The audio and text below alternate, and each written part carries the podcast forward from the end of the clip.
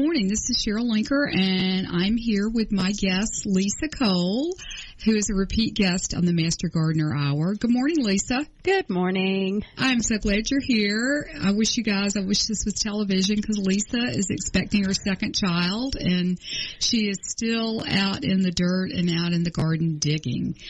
Um, Lisa is an environmental horticulturist at the Chattahoochee Nature Center in Roswell, Georgia.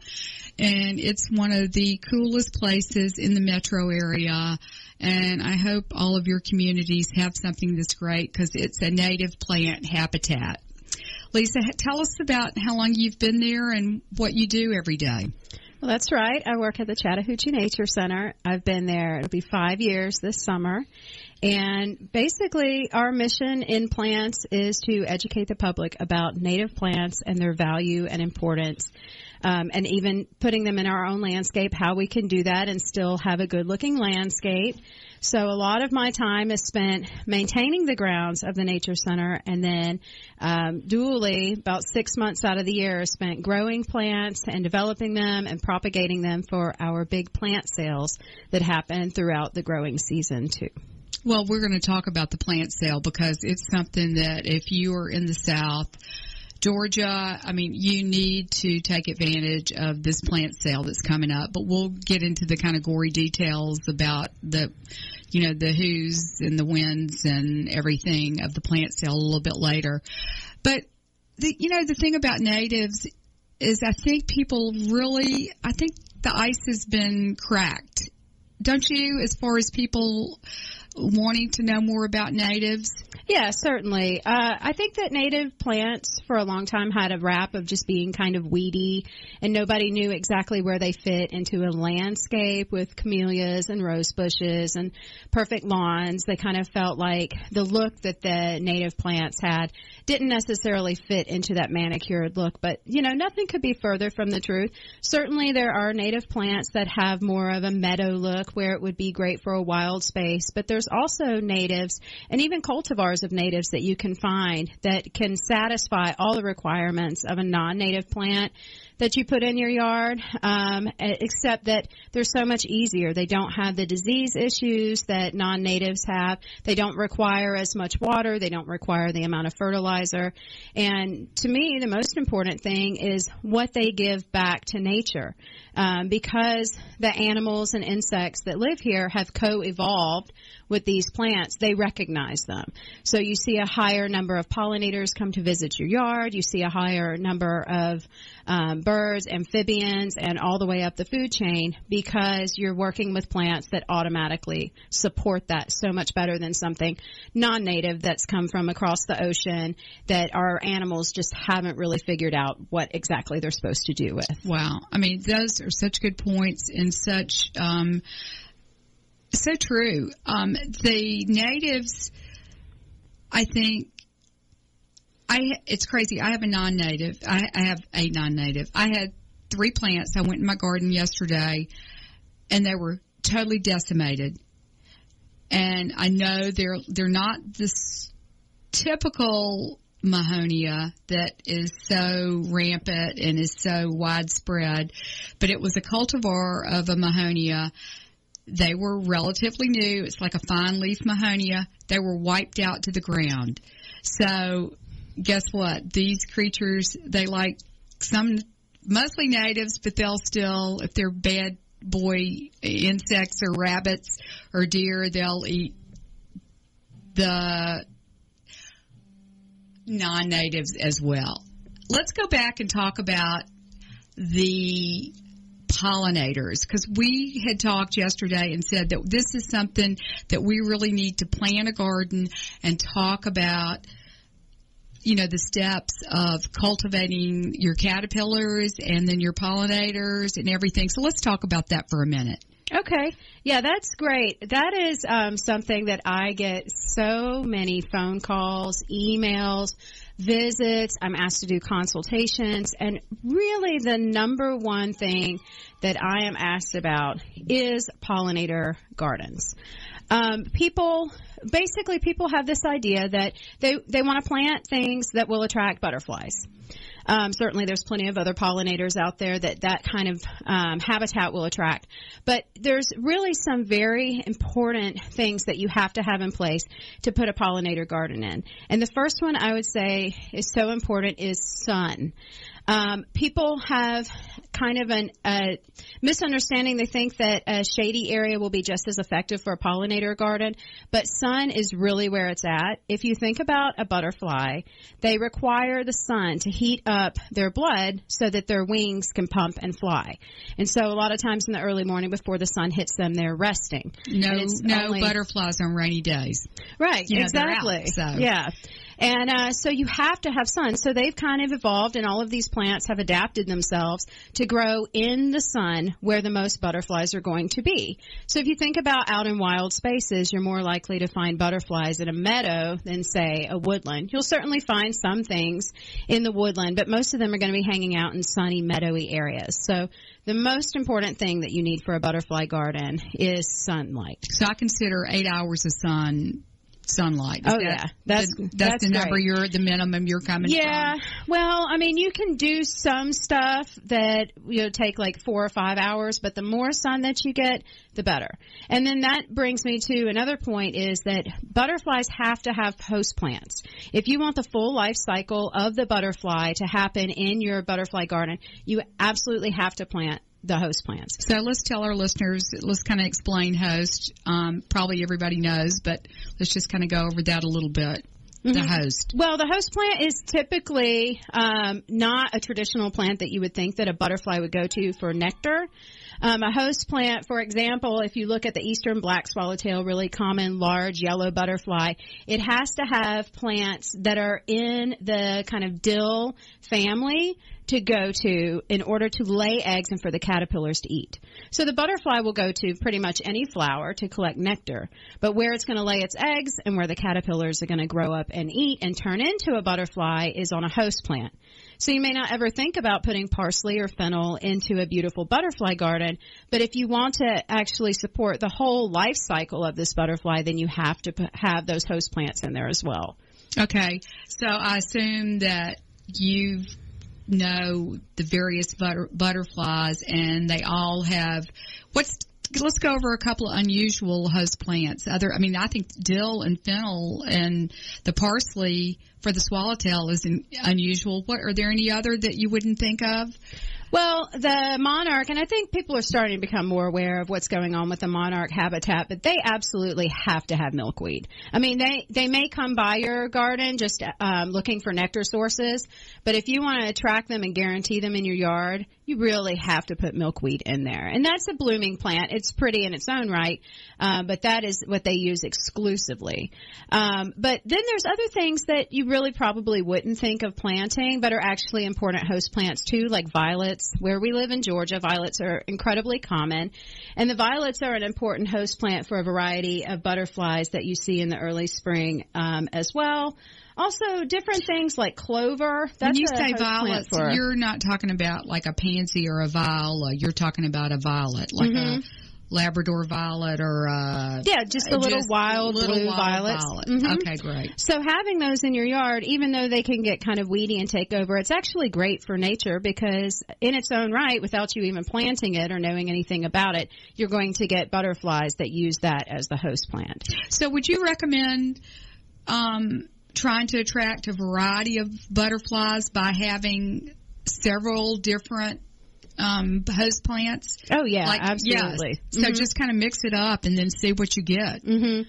And at the Nature Center, we have an extensive butterfly garden. So we have everything in there: Queen Anne's lace, um, parsley, fennel. Um, we have, of course, plenty of milkweeds. We even within the garden we do actually plant violets as well as tulip poplars, which are the host plant um, for another one of the swallowtails. Um, so we have those, and they're kind of on display. But wild cherries are a host plant, ashes are a host plant. So there's a lot of things that grow wild, but you can also incorporate into your yard if you have a really manicured lawn without a lot of wild plants there. That you can incorporate them back into it to bring those butterflies into your garden too. Right. So to like bring the the butterflies to lay their eggs and have their do the host.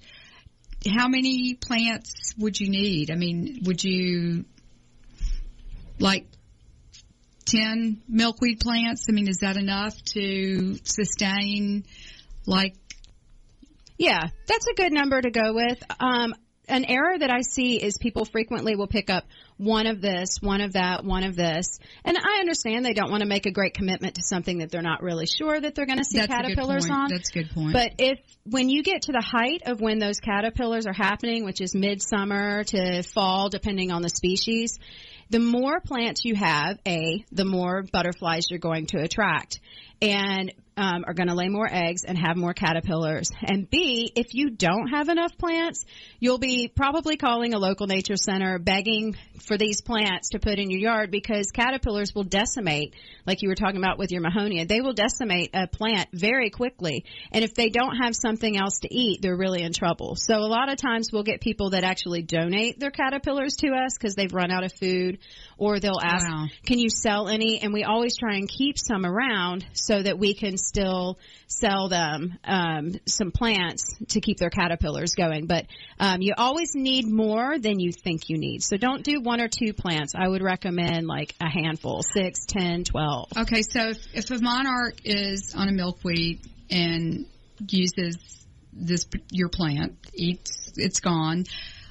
A lot of gardeners might say, "Oh no, they're going to jump to my, you know, like gorgeous roses or my gorgeous camellias." Mm-hmm. they're not going to do that. No, they won't. They only recognize their host food source. So it's really a safe way. I mean, you re- that is really a key point to me in butterfly gardening is that they're going to, you know, stick with what they love. Mm-hmm. you know, they're going to eat. You know, they're either going to eat their steak or their vegetarian dinner. They're not going to switch it out. Yep. Just like the rest of us. Okay, so we got our host plants. Um, are these easy to grow? The host plants? Yes, they are, especially things like parsley, fennel. They're very easy to grow. Again, you have to have sun. If you try and plant these in a shade garden, you're not going to be happy with them. If they even grow, they probably have some mildew or some other issues associated with not getting enough sun. Um, the milk, the milkweed group is a little bit different. Um, some of the milkweeds require a really wet area. Some of them do better in a dry, gravelly area. So you want to think about your property and where your garden is going and just make sure that you match up the right milkweed for the habitat that you already have. Okay, good point. Good point on that. Um, I bet a lot of the people that ask about this obviously have children. So I kind of want to talk about children and butterfly gardening. We're going to take a quick break, Lisa, and be right back with the Master Gardener Hour. Come on, follow Sniffles to Atlanta's go-to center for breathing easy. Do you suffer from chronic sinus headaches, recurrent sinusitis, facial pain or pressure, and chronic congestion? Well, balloon sinuplasty just could be the cure you're looking for. Follow me and breathe easy. Follow sniffles.com. We treat the problem, not the symptom. Chronic sinus symptoms gone. This could be the cure you're looking for. Follow me and breathe easy. This proven in-office procedure can have you breathing easy, back to work the next day, and it's done under local anesthesia. Get lasting relief, a quick recovery, and start breathing easy again. Follow me and breathe easy. Follow sniffles.com. Quik Stakes, that's Q-U-I-K Stakes, are not just for surveyors. They are great for family and community gardens. Go online to www.quickstake.com or contact your local land surveying supply dealer and get you a box of Quik Stakes. You'll love them every year when you plant your garden. Again, that's Quik Stakes, Q-U-I-K Stakes, the truly preferred way to stake and identify what's in your garden now. This is America's Webradio.com, the best in chat radio designed just for you.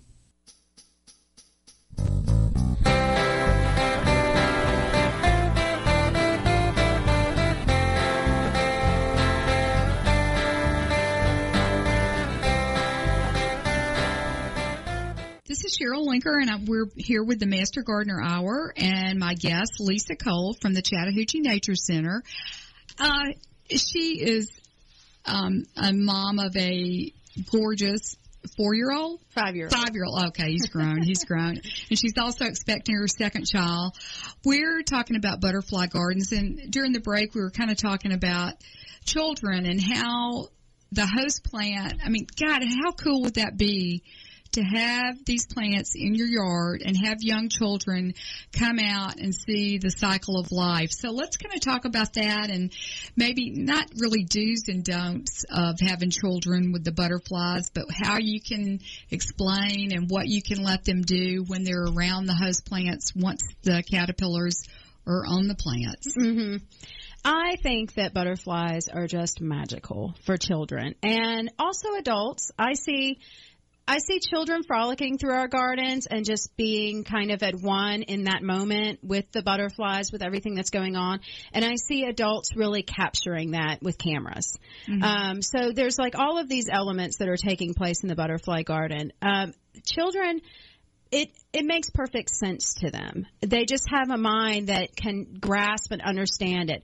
So when you show them a host plant and you show you can show them the egg, you can show them the caterpillar, you can show them a chrysalis if you can find it, and then the butterfly, to them they just grasp it and there's just magic in it.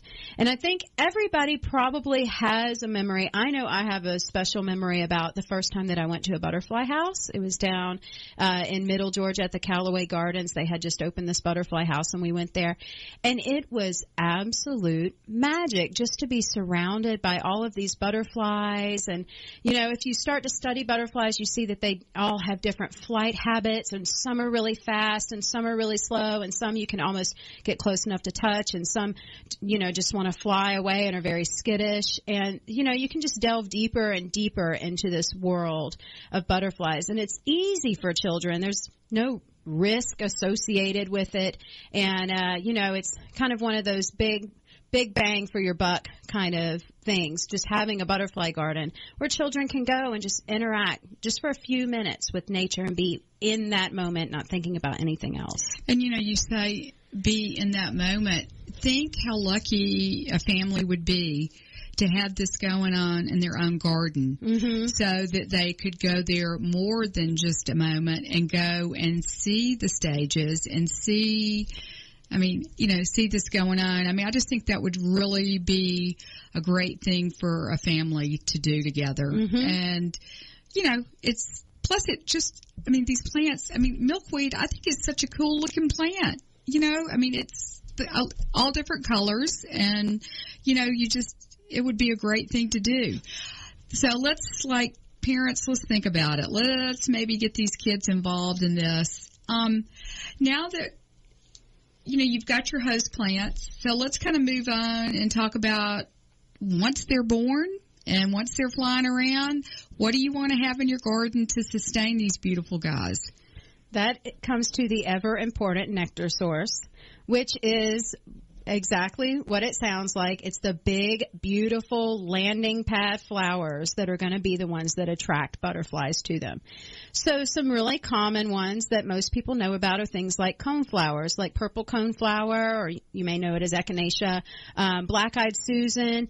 The things that have like a really big central disc surrounded by colorful petals. That is actually a giant landing pad that a butterfly sees in actually different colors than what we can see.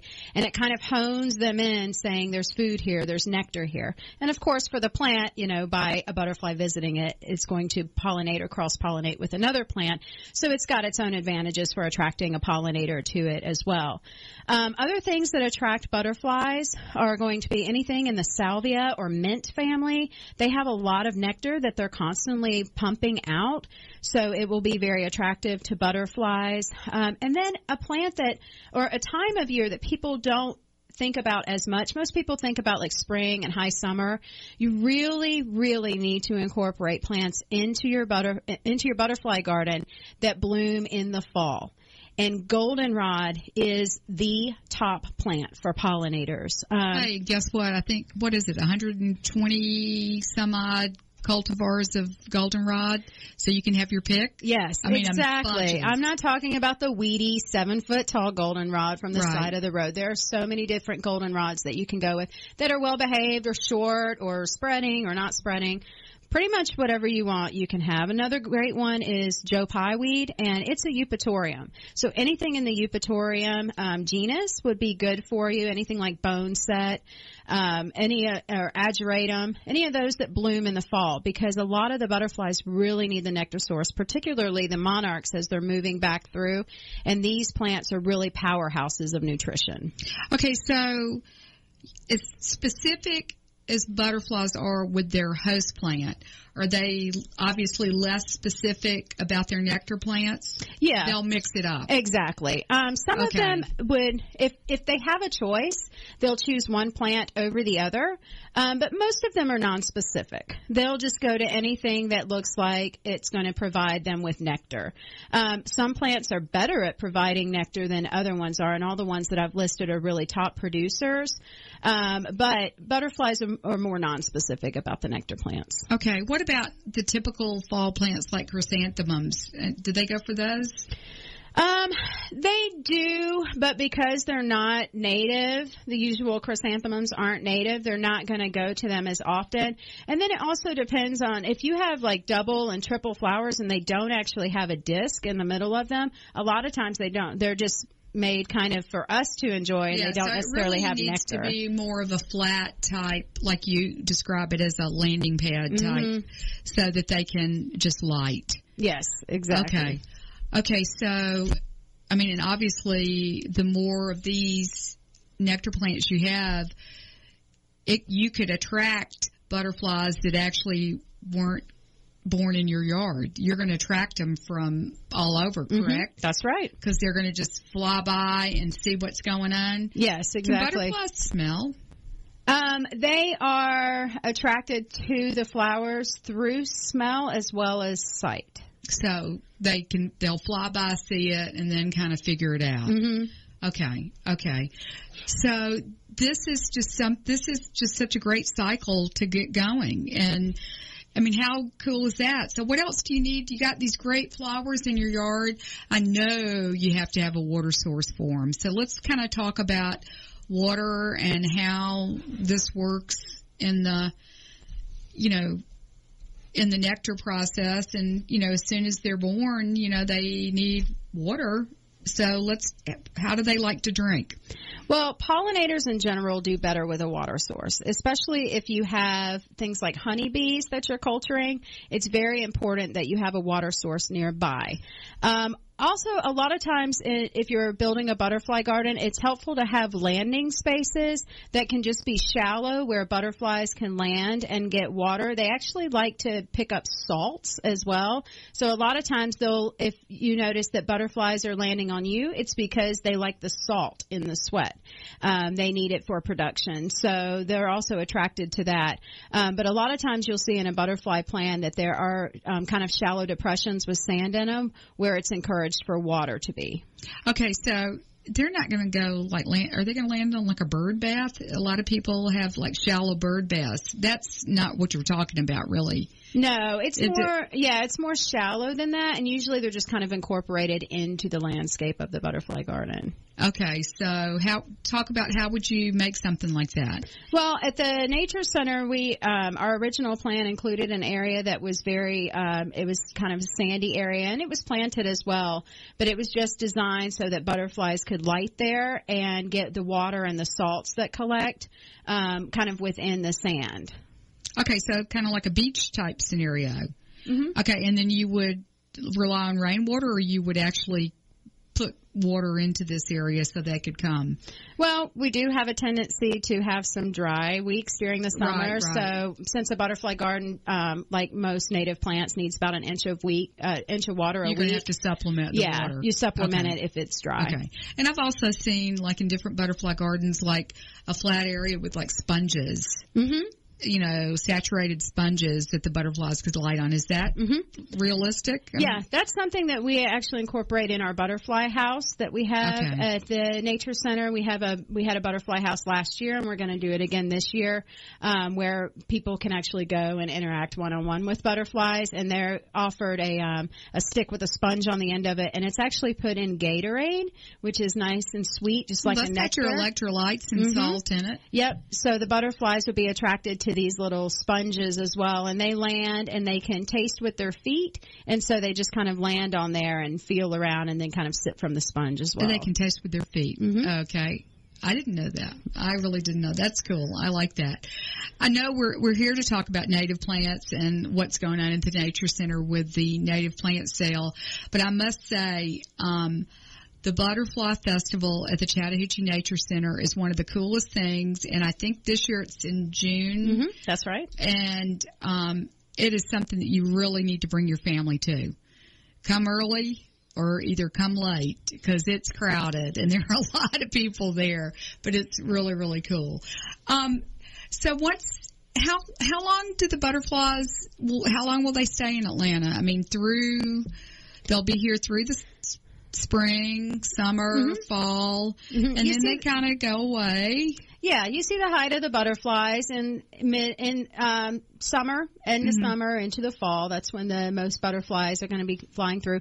But we've actually seen those little cloudless sulfurs all through the winter time. So they just kind of would spring out of nowhere during a sunny sunny day, and it's just kind of magical. And you just see one or two. We also have a vegetable garden there, so they attract them there as well.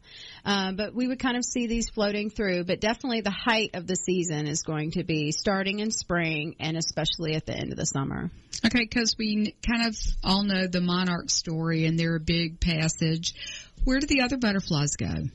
They go to uh, different areas where they overwinter. So a lot of times they'll overwinter as a chrysalis, and you have to really know where to look for them because they hide themselves very well. Some of them actually go underground, and then they emerge in the spring, like a lot of other pollinators. Um, but a lot of them, a lot of times they'll hide themselves under sticks or uh, under kind of bark.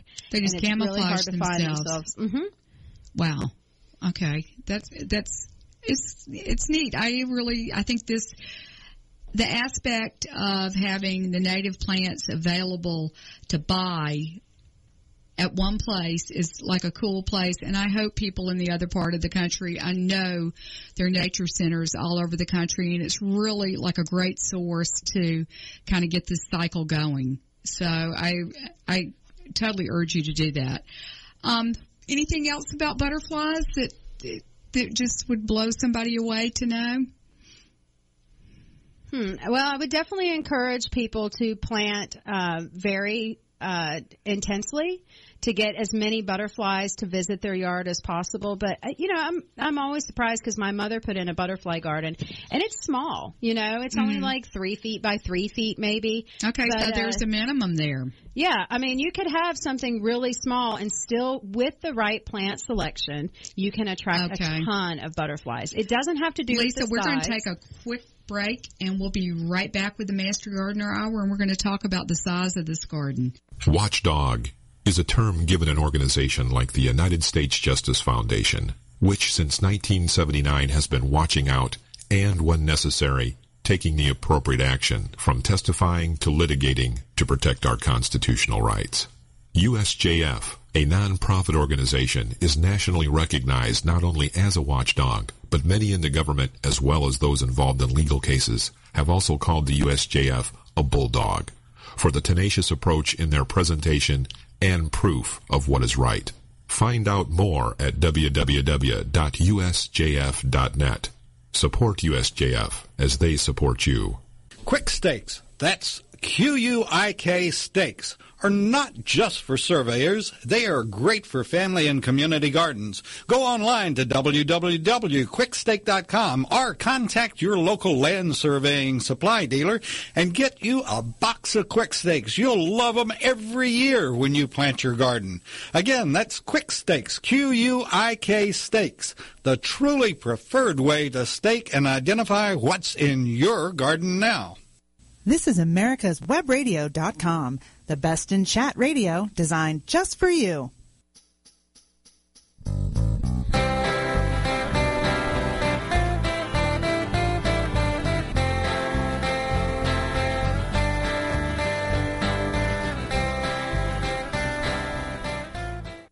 This is Cheryl Linker, and I'm here with my guest, Lisa Cole, and we're here with the Master Gardener Hour.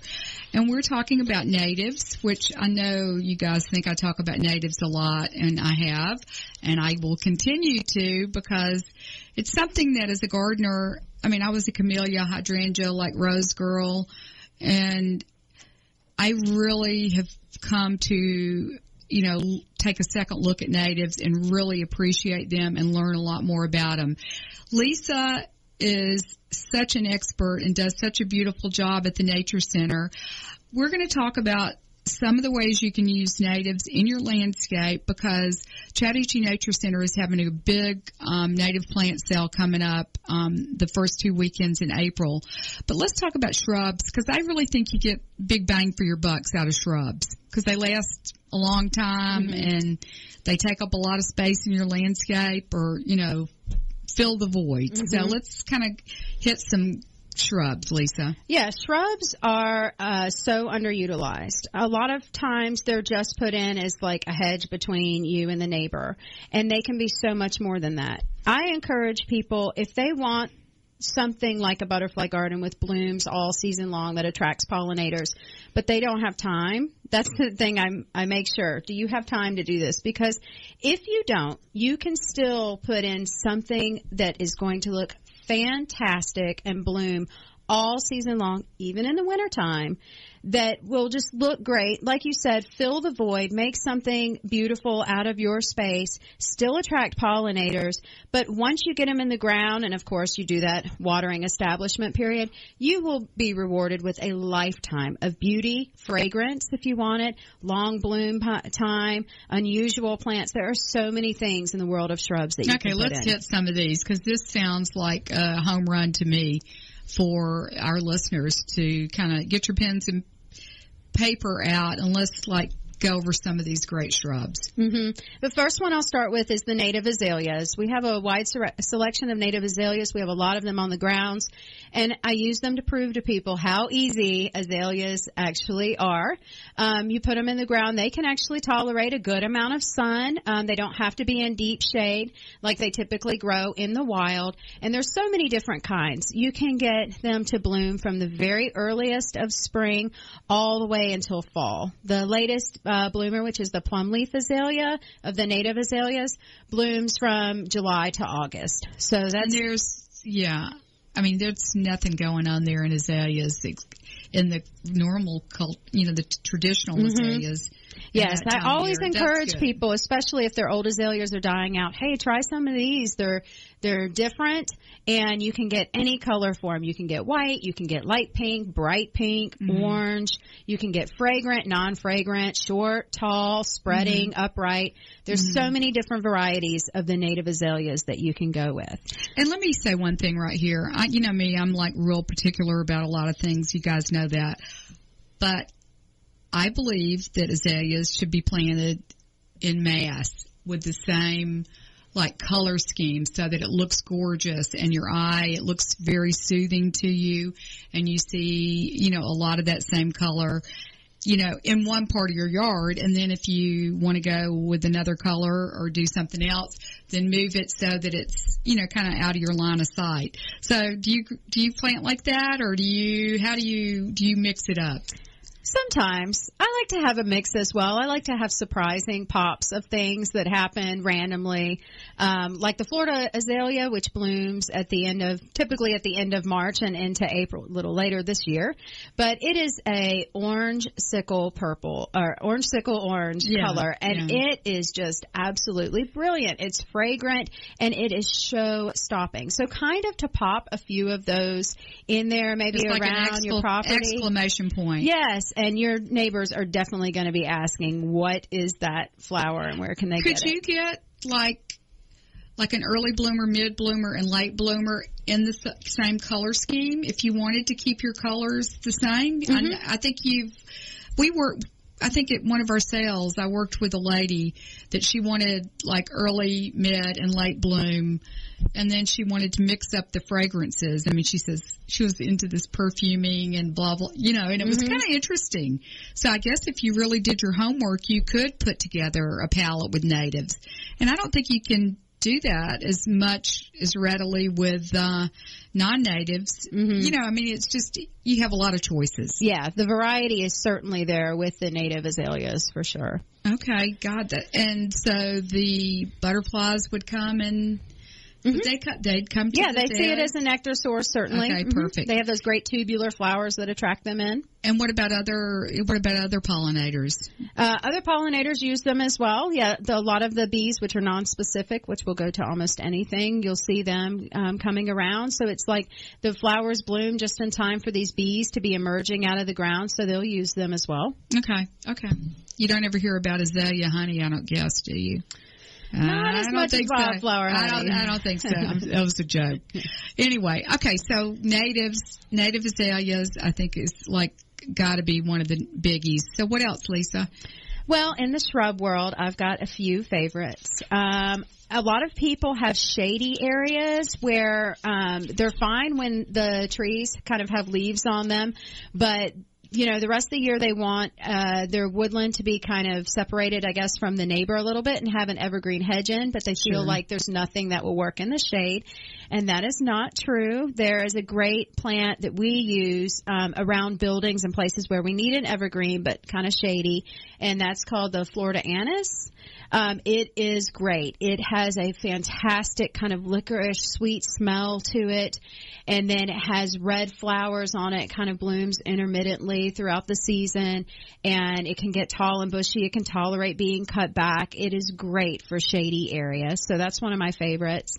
And then here we have a lot of people who have issues with erosion control or they're kind of on the water and they don't know what they can plant that will look good. So for them, I like to um, recommend the Virginia Sweet Spire. I love that plant. Which is just a plant. wonderful plant. I mean, brilliant fall color, bright red, just gorgeous. And then it also blooms these long spires of flowers that are very attractive to hummingbirds, butterflies, bees, and other pollinators as well. So, okay, so when you say water, I mean, how much water are you talking about? well, they actually grow native around the river, the Chattahoochee River. Okay. So you can put them in areas right on a pond or a stream, but they can also tolerate the drier areas too. So you can put them right in front of your Oh, buildings. that's a good tip. That's really good because a lot of times, I mean, you will have, you know, the creek beds and things like that through your yard. So that would be a perfect plant for that. hmm Okay. Okay. Let's see what else you got. Um, another one that I really like because people love their hydrangeas is the oak leaf hydrangea. Uh, it does lose its leaves. It's it is a deciduous plant, but it has this lovely peeling bark. And the oak leaf hydrangea, I see, has really become a more popular plant, which I'm very happy to see. But the flowers, they do persist through the wintertime, like a lot of the hydrangeas. So even though there's really no leaves, you can still have flowers holding on. And uh, and when the leaves change in the fall, they turn all different colors: purple, orange, yellow, all on the same plant. So it's just got a lot of quality to it um, year round. My my woodland area is full of oak leaves. I mean, that's like my go-to plant. And you know, everything I've read is they like no attention. Like, don't fertilize them. Mm-hmm. You know, don't amend the soil. It's almost like planting a tree. I mean, you know, some of your other plants, you would put, you know, amend your soil and fertilize and do all these kinds of things. Are you on that same page with me on that? Yeah, we because it's a native, it requires so much less of that anyway. It's just so adapted to the soils here. Um, but we have very we do very little fertilizing around the nature center, just because the native plants do great with it. And the oak leaf hydrangea, you're exactly right. Unless you're trying to prune it for size, you know, if it's just overgrowing a fence or something like that, you never really have to touch it. Yeah, I know. I mean, all I do is if something, if I have a lot of branches that crash down and, you know, will break branches. I mean, that's really the only time I think I've ever cut anything off is when it's, you know, when a branch is broken and then, and I certainly leave the flowers on it through the winter because they're so cool. Mm-hmm. So you have these sticks with these incredible long, you know, 12 inch panicles on the end of the, of the oak leaves. So I can't say enough about those.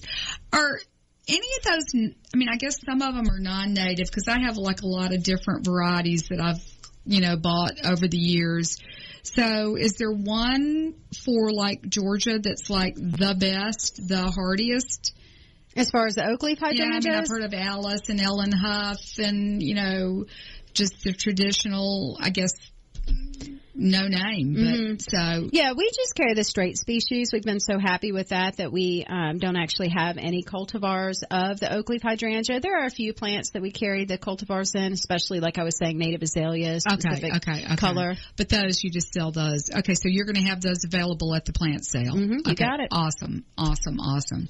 What about uh, Florida Lacoste or Lacoste? How do you pronounce it? Lacoste? Florida Leucothoe, Lacoste is that- great plant. I is love great that plant. I love that plant. Yes, it has kind of a tropical look to it. It seems almost like, what are you doing growing up here? And it's so Um, hardy up here in Georgia. Yes, it is, Yeah. and it makes such a lovely screen in the winter time.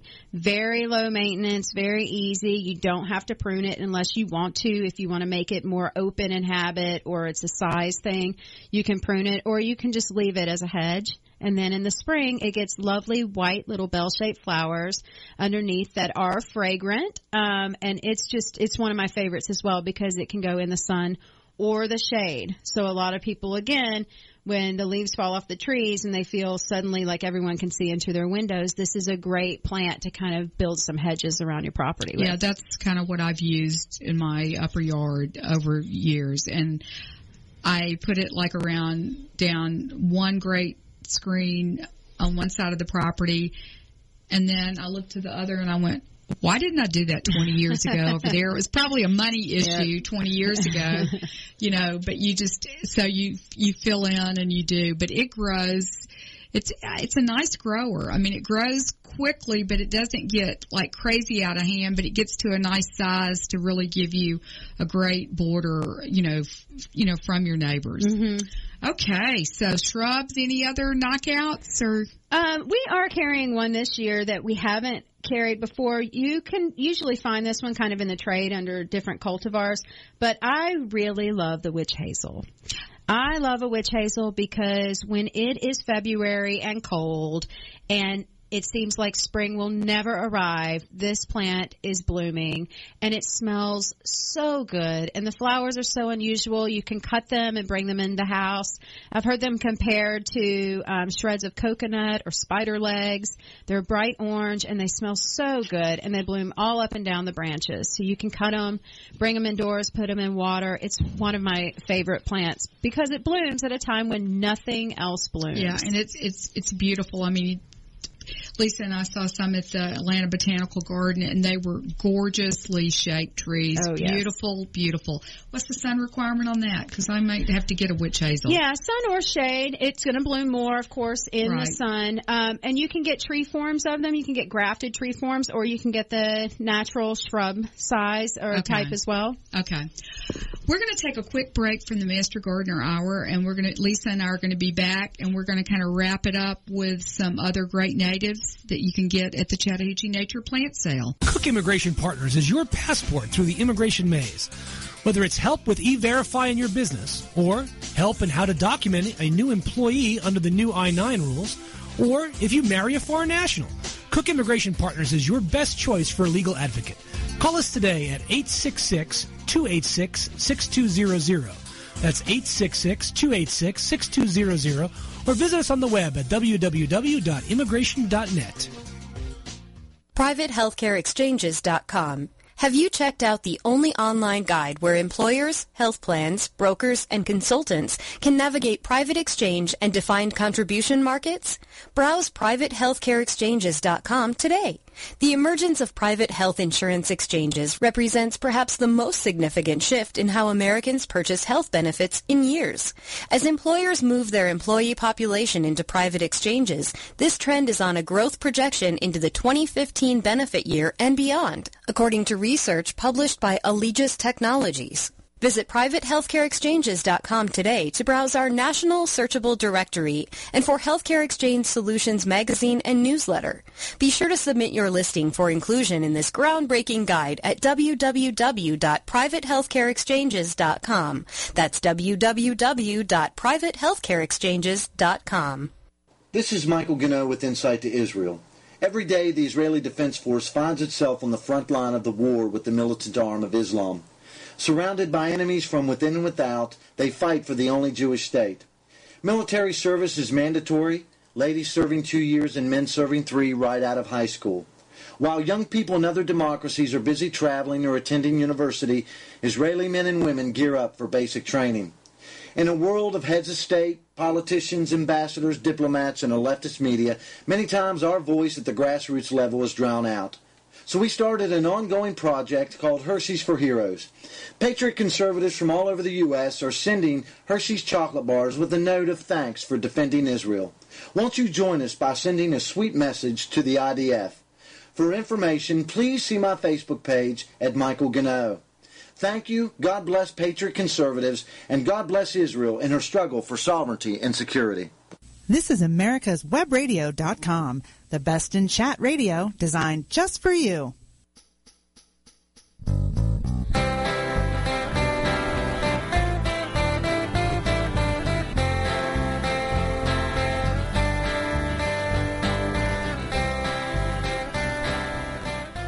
This is Cheryl Linker, and I'm here with my guest today, Lisa Cole from the Chattahoochee Nature Center, and we are talking about natives and, you know, we've kind of we talked about shrubs which I think are, you know, the biggest bang for your buck in your landscape when it comes to natives. But let's you know, I think a lot of people I always get so many questions about ground covers. Mm-hmm ground covers and vines. I think we kind of know the you know the flowers scenario, or we do, you know we can always learn more. But but ground covers and to do something that's native that's really going to take off. You know, I look back at my landscape 20 years ago, and I had a giant amphitheater of red clay that was 120 feet wide and 30 feet tall and the only thing I knew to do was to plant English oh, ivy oh, on no. it. And I so wish Ugh. that I knew some native ground covers that I could have, you know, with Yeah. a budget covered up this, you know, red clay Mhm. hill. So let's talk about ground covers. Yeah, that's great. Another thing I see a lot on consultations or hear in emails is I planted English ivy back when I didn't know any better, Mhm. and now what am I supposed to do? So I've seen your yard. I'm amazed because you put a lot of work into that. Yeah. Um, it looks great. But as far as ground covers go, yes, there are so many options out there that are native and that can replace English ivy, mondo grass, and liriope. Okay. Um, one that I recommend now. If it's a ground cover, you have to expect that it's going to spread. Um, so, and that's what you want. Absolutely. Green and gold is a really good ground cover. It actually, it's like a strawberry plant, so it actually kind of sends out a long arm with a baby plantlet on the end. And these will spread, they spread to the point and where they're thick enough where you can walk on them. Um, not as much as the lawn, but they do handle some, some, uh, compaction like that. And they're thick enough that no weeds come through, which is really nice. They Well, bloom. weeds come through English ivy. I mean, you know, Yeah. I have to use like a pre-emergent, you know, to keep the weeds from coming through the English ivy. Yeah. So they will cover the ground more. You know, the, the ivy vines grow and then there's dirt. Mhm. So they come up. So the green and gold will actually cover Mhm. the ground with the plant and then send out the runner and then that becomes another plant. That makes sense that it would Mhm. be harder for a weed to get through. And then green and golds, they also bloom these little yellow flowers, which are just so sweet and dainty in late spring to early summer. Then they bloom periodically throughout after that. Um, another, So they stay. It stays green all Mhm. winter it is, long. yep, it's evergreen too. It's evergreen. Okay, because we got to, you know, we're talking evergreen ground covers is kind of what we. Okay, Mhm. so go ahead. That's a good one. Some great ones if you want to if you want to keep the look of a mondo grass or a liriope, um, but you're just not happy with that plant. You want to switch over to natives. I recommend a Carex. Um, Carexes, there are some that just stay in a clump form. They never really get bigger than that, but a lot of them will spread. Um, one I found that seems to be my favorite is called Carex amphibola. It's creek sedge, but it don't be um, thrown off by the name. It also takes the drier areas, but it has a very bright green, lustrous color. It keeps it throughout the winter time. You can go through just like with those other type grass style plants and cut it back once a year and say early March with the lawnmower or with a weed eater even, and then it'll just send up new fresh green spikes. But uh, you know the Carexes are good because they have seed heads which which attract birds, so they're an important food source for birds. Okay, and both of these can take sun. Mm-hmm. Okay, good. Yeah, good. sun we're talking, shade. We're, okay, we're t- okay. Um, some of the Carexes do better in shade, um, but the Carex amphibola, that creek sedge that I'm talking about, does great um, in sun or shade. Um, another one that can take sun, and this is for you people with really dry, rocky areas, is a plant called pussy toes. It's Antennaria is the genus, and that one I really like because the leaves on it are kind of like a white, fuzzy leaf. Um, similar neat. to lamb's ears, but a lot closer to the ground, very, very Mm-hmm. small. And then they send up these dainty little white, unusual flowers in the spring and into early summer as well. And that's one that you can use um, in kind, like I said, a rocky or drier area. So if you've got like some stone steps and it's an area where you just really don't know what else will grow there, this plant will grow there. So are these going to spread pretty quick? I know the green and gold Mhm. you talked about the like arm with the little plant on it. Mm-hmm. What about the creek sedge and the pussy toes? Yes. If they're happy in their environment, they'll spread really quickly. Um, it's, you know, it's, you have to kind of look at things in like a two to three year Oh, absolutely. form. But the green and gold that we've put out on the property, within two years, it had just spread to make this nice mat in an area that was a washout and we didn't really know what to do with it. Oh, that's so, great. and that's, yeah, these ground covers are fast spreading. As long as you put the right plant in the right place, they will reward you with spreading fast like that. Oh my gosh, that's that's good. That is great because I just, you know, I think I'm gonna do the hire the goat and let them eat my ivy in two days. No way in heck they could eat my ivy in two days. There's too much of it. Um, any other recommended ground covers? Uh, let's see. I really like the uh, river oats. If you've got the space for it, key is if you've got the space for it. River oats It is a like crazy. yes. It is a really important food source for That birds looks so in good. the wintertime. I mean, that would be Mhm. great. I Yeah. mean, you think of it not being like a ground cover ground cover because it gets a little bit taller, Mhm. but still, it just fills the void of the that that's that's good. Mhm. Now, could you mix this up if you had a large area and do you know a little of this and a little of that to kind Certainly. of segregate it? Mhm. I mean, to okay, Yeah. that would be good. Do you ever use vines for ground covers? Um, not well. Most of ours grow kind of up. Um, we do have some uh, of the Carolina jessamine that in some areas of the nature center have kind of taken to the ground. Actually, we have a green roof there, and there's some that a bird brought up there, and so it's kind of growing over. Um, but most of the time, we use our vines to grow upward. Okay, okay.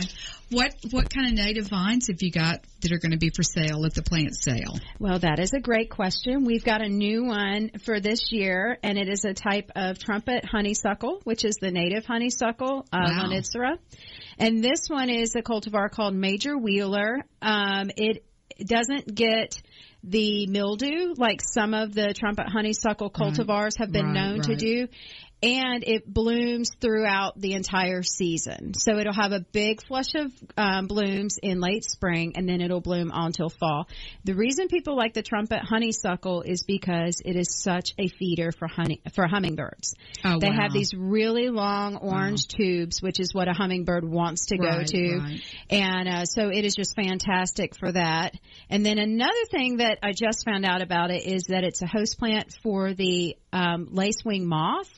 Which is a moth that looks like a hummingbird. Most people think it is a hummingbird, but it's actually just a very large moth, and it's the host plant for that. So you can uh, automatically get some of those caterpillars in there, and then have a very interesting moth floating around your yard. It's a moth that comes out during the day with the butterflies, um, but a lot of people think it's a hummingbird. It just has a really unusual form to it. Wow, it must be pretty big Mhm. or, or pretty fast. Yeah. Pretty big or pretty fast. You think Yes. moths as being slow. That's so you're going to have that available. That's Mm-hmm. good to know.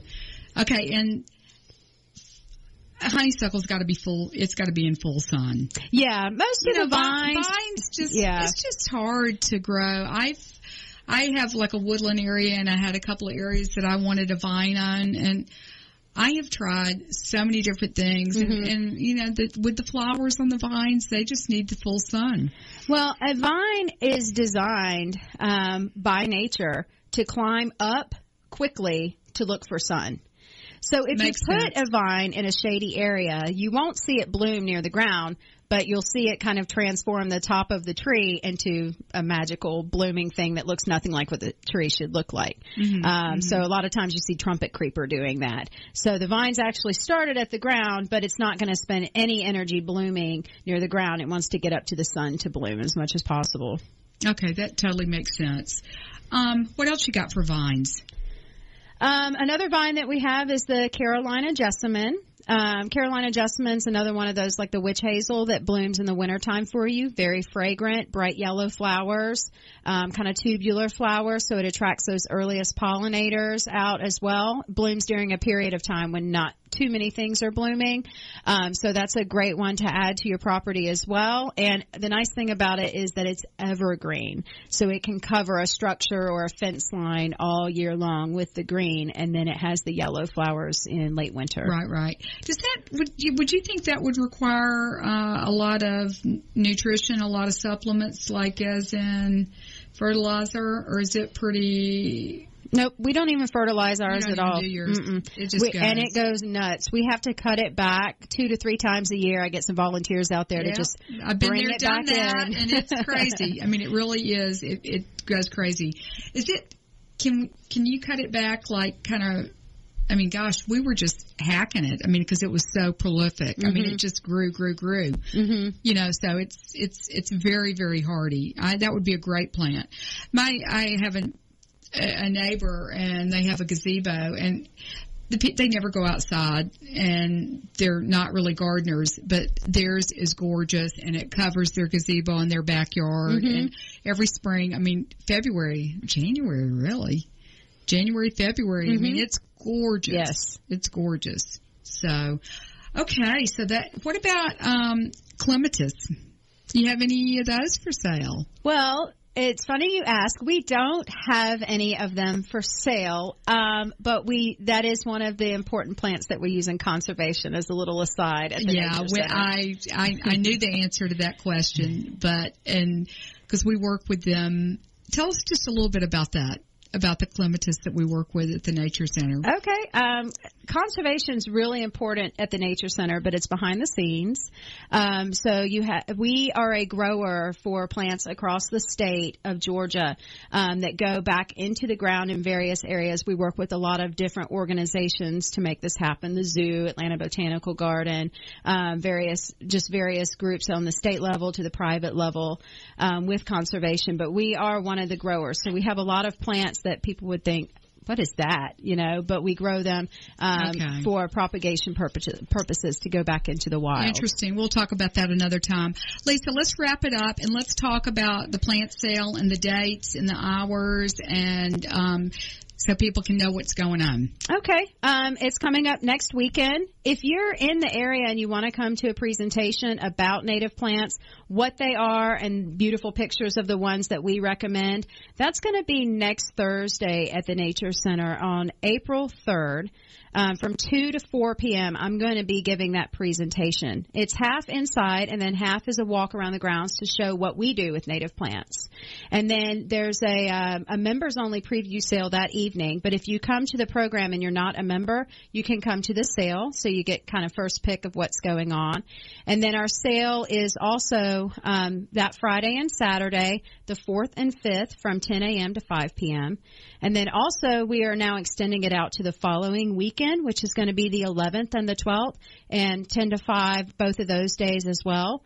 And we're just really excited to be getting more native plants out into the area around us. Lisa, it's been a pleasure to have you with us on the Master Gardener Hour, and I really hope listeners in the South and Georgia, it's worth the drive over. So come to the Chattahoochee Nature Center next week on the Master Gardener Hour. Thank you, Cheryl. You're listening to America'sWebRadio.com, the pioneer and leader in chat radio. Thank you for listening.